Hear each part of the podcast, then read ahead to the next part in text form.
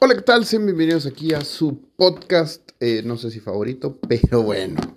Eh, es Hate Automotriz y el día de hoy quería aprovechar porque estoy haciendo unas cápsulas para ayudar a la gente que empieza en la marca a trabajar en Mercedes-Benz o bien este, si son amantes de la marca y quieren saber un poquitín más acerca de esta gran marca. Bueno, eh, como sabrán, existe una marca o una submarca, la cual se llama AMG. Y actualmente, como saben que un vehículo es AMG, pues dice Mercedes-AMG.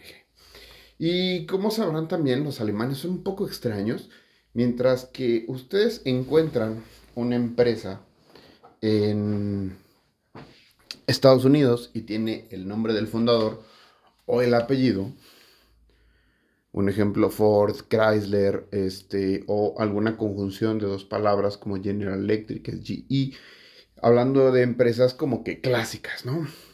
los alemanes son un poco más extraños porque utilizan regularmente, igual que a los americanos, los nombres de los fundadores, pero a la vez siempre agregan una cosa característica de esta marca a lo largo de la historia.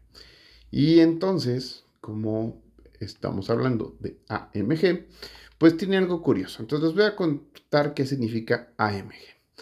AMG, primero vamos a separarlo en AM, que eh, viene de la palabra Outreach, o del nombre Outreach, la A, y la M de Melcher. Outreach es uno de los creadores, y Melcher también, que eso es lo que está increíble. Y la G, entonces, ¿de dónde viene? Pues de Grosspach, que supuestamente era el pueblito en donde vivía nuestro amigo Outfresh, que ese es uno de los datos más curiosos y que ahí empezaron a trabajar primero. La marca comienza como entre los 50 y los 60 y Mercedes tenía ya un tema en el cual estaba medio retirado el tema de las carreras.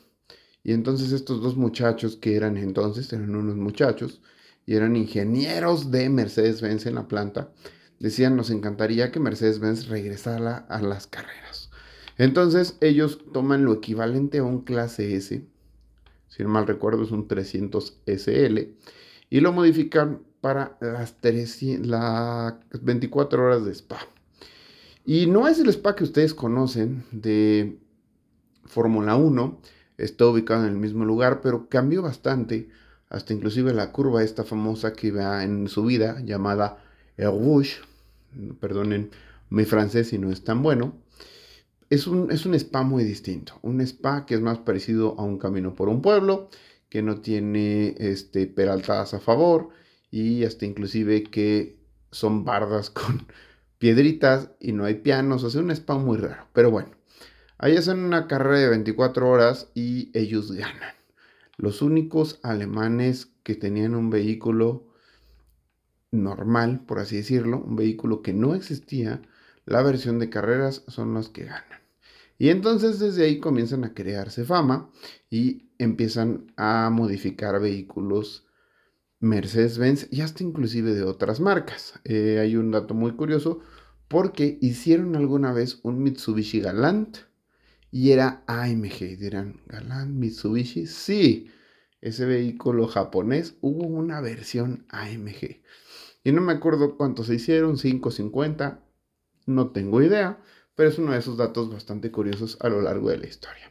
Pues bueno, estos muchachos comienzan a crear varios vehículos. Este 300 SL es conocido como el Red Pig o el Puerco Rojo, porque era un vehículo pesadísimo, pero era increíble que corriera de esa manera. Y en algunos simuladores o videojuegos van a encontrar que en honor al Red Pig está este vehículo y en Alemania hace un par de años un alemán, fan de AMG, rehizo uno de estos y ahora es el Black Pig, que es un poquito más potente y es como si hicieras un reboot de la misma idea.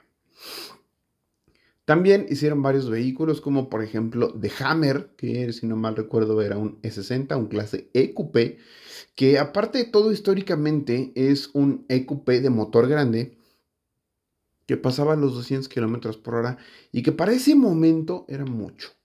Y era ese momento en donde comenzaba a ver esto de la globalización de las marcas Y entonces este vehículo se vendía muy bien en América y en otros países que no fueran específicamente la Unión Europea. Así que Mercedes-Benz se da a conocer muy bien en el mundo con este pequeño E60, Mercedes, perdón, AMG, pero apenas estaba comenzando este tema del partnership o del trabajo de ambos. Poco después, pasado el tiempo, Mercedes compra gran parte, por no decir que todo, AMG. Compra las acciones y demás, y AMG se transfiere a un lugar que se llama Affalterbach. Si ustedes buscan AMG y abren el, el motor, o ven alguna pieza como la consola central, dependiendo del vehículo, puede ser un clase S, un S63, S65 o algún otro, van a traer un escudito. Bueno, les voy a contar qué significa ese escudito que hasta arriba dice a Falterbach. Eh, cerca de la ciudad de Stuttgart, como referencia, porque digamos que es el centro de todo Mercedes, puedes encontrar que está Sindelfingen a unos 35 o 40 minutos y está este otro pueblo llamado Afalterbach, que estará como igual a unos 30 minutos. En este pueblo solo se hacen manzanas o hay árboles de manzanas donde las utilizan para hacer una de las bebidas más famosas de esa zona, llamada Afusco o Afusora. Eh, eh, perdonen de nuevo mi alemán si no está bien, ¿no? Pero uno es eh, una bebida de manzana, como una especie de jugo, y otro es un refresco de manzana, el cual, créanme, no sabe nada parecido a los refrescos de manzana que conocemos en México. De verdad es muy distinto. Entonces, les cuento esto porque el escudo de, eh, de AMG, que es, dice a Falterbach, y que tiene de un lado un manzano, y del lado derecho tiene una válvula, el resorte de la válvula y un árbol de levas. Esto está bastante interesante porque ellos, la marca ve como agradecimiento que en este pueblo de manzanos los aceptaran y dejaran poner la fábrica. Cuando AMG compra en su totalidad la marca, cuando Mercedes-Benz, perdón, compra en su totalidad la marca de AMG, estos muchachos de Alfred y Melcher deciden crear otro tipo de empresa. Y esto está bastante interesante porque muchos dirán, bueno, ellos llegaron a su, su momento en el cual dijeron, se acabó todo esto, ya no hay nada más que hacer, este, y demás, pero no, no, no, no, no, no, no, no. Ellos dijeron, bueno, nos vamos a dedicar específicamente, específicamente a hacer ya vehículos de carreras, empezaron a hacer los GT4, empezaron a trabajar muchísimo, muchísimo con el Fórmula 1 y hasta inclusive crearon algunas cosas todavía más locas estos señores y es algo lo cual a mí me súper encanta porque en vez de ellos como, ah, bueno, vendimos la empresa, ya somos libres, ya podemos estar más holgados. Pues no, la empresa se llama HW y esta empresa se dedica específicamente, como les decía, a crear estos vehículos de carreras o de pista y está genial. Si alguna vez, por ejemplo, cuando empezó a correr en la Fórmula E, Mercedes-Benz, no empezó a correr precisamente bajo el nombre de Mercedes-Benz, sino corría como HWA. Y está importante esto porque son como que los pioneros de toda la parte de carreras. La gente de HWA y que son en realidad estos dos señores, Outfresh y Melcher, a su manera, intentando seguir este sueño. Y te hace ver mucho este tema alemán en el cual son muy cuadrados los alemanes, se los tengo que decir, alguna vez he ido, pones una direccional y te dan el paso. Este, hay un chiste de, este, de Gran Tour de Jeremy que decía que si a un alemán le quitan la licencia, no va a manejar hasta que se cumple el tiempo. A una persona de, de América le quitas la licencia y va a manejar sin licencia, porque los alemanes son así de cuadrados. Entonces, te hace también ver que son muy, muy apasionados, porque aunque vendieron su empresa a Mercedes, bueno, a Daimler más bien, este, ellos siguen trabajando de la mano de la empresa y digamos que subieron un escalón más en el sentido de que ya no hacen vehículos para la calle y ahora hacen puros vehículos de carrera. Y por último, cuando Mercedes-Benz ya tiene bien hecho este tema con AMG, crean una cosa que se llama Black Series y por ahí hay un, un artículo que publicamos en nuestra página y que luego mandamos a LinkedIn y hay muchísimos rumores de cómo comienza Black Series, supuestamente está en el auge del petróleo, en que un par de este, saudíes le dicen a la gente de Mercedes, oye, eh, yo tengo una pista acá que ustedes conocen, ya es Marina, y me gusta que vengan mis amigos a correr y tenemos un par de vehículos, tenemos unos SL, se manejan bien y todo, pero quiero algo todavía más especial y ellos crean estas cosas que se llaman Black Series, que es llevar todavía más arriba un vehículo. Y hubo SL Black Series, que fue el SL el SLK, perdón, 55. También hubo un SLS, hubo un SL65 Black Series. Y así hubo varias versiones y ahorita salió el AMG GT Black Series. Y que es como el top, top, top de AMG. Es como lo máximo a lo que puedes llegar. Y está muy interesante porque es una conjunción de varias cosas. Uno, de performance. El lema de AMG es Driving Performance que es como manejar este, la deportividad o manejar este, la velocidad. Es que performance no hay como, como una traducción bien dicha en español, ¿no?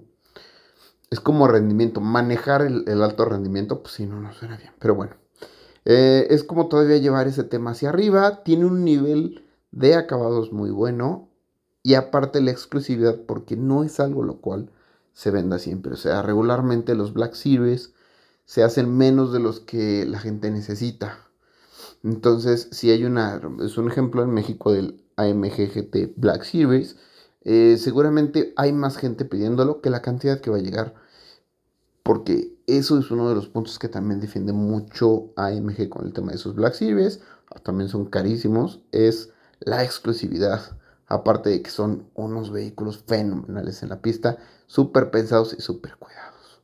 Pues bueno, espero que te haya gustado un poco platicar de este tema. Cuéntame, ya sabías de AMG, todas estas cosas que no sabías. Y por último, contarte cuál es una de las cosas que ellos pusieron en AMG, que es una de las filosofías que esperamos que sigan por siempre, es One Man, One Engine. Em, en una planta de producción normal, un motor va pasando por una línea de producción y lo van atacando, por así decirlo, varias personas, van poniendo las piezas, lo van ensamblando y llega luego al área donde le ponen aceites, demás, lo prueban, sale en sus calificaciones aprobatorias, por así decirlo, y después ya lo mandan a otra parte de otra planta para donde se va a montar o a otro país. Bueno, en AMG, específicamente los vehículos 45 y 63 y 65 cuando existían, los motores son ensamblados por un ingeniero. Eh, hay varias líneas, digamos que cada ingeniero tiene una línea de producción en la que él es el que va avanzando a través de una línea de producción con el motor y va poniendo las piezas. Las va apretando, tiene un manual de especificaciones, tiene una computadora a la cual lo va guiando, pero él es la persona a la cual va poniendo el cuidado y el empeño en crear esta cantidad de motores. Y también es la misma persona que al final queda firmado con una placa y dice que lo hizo X persona. Y esto es uno de esos sellos tan característicos porque sabes que si compraste un 45 o un 63, el motor, solamente el puro motor, está hecho una Falterbach. A lo mejor compras una GLE 63 que es producida en Estados Unidos, pero el puro motor llegó de Alemania. Y eso le da ese plus el cual puedes encontrar en esta marca, porque pocas marcas te pueden dar ese tema, como les decía, de la exclusividad.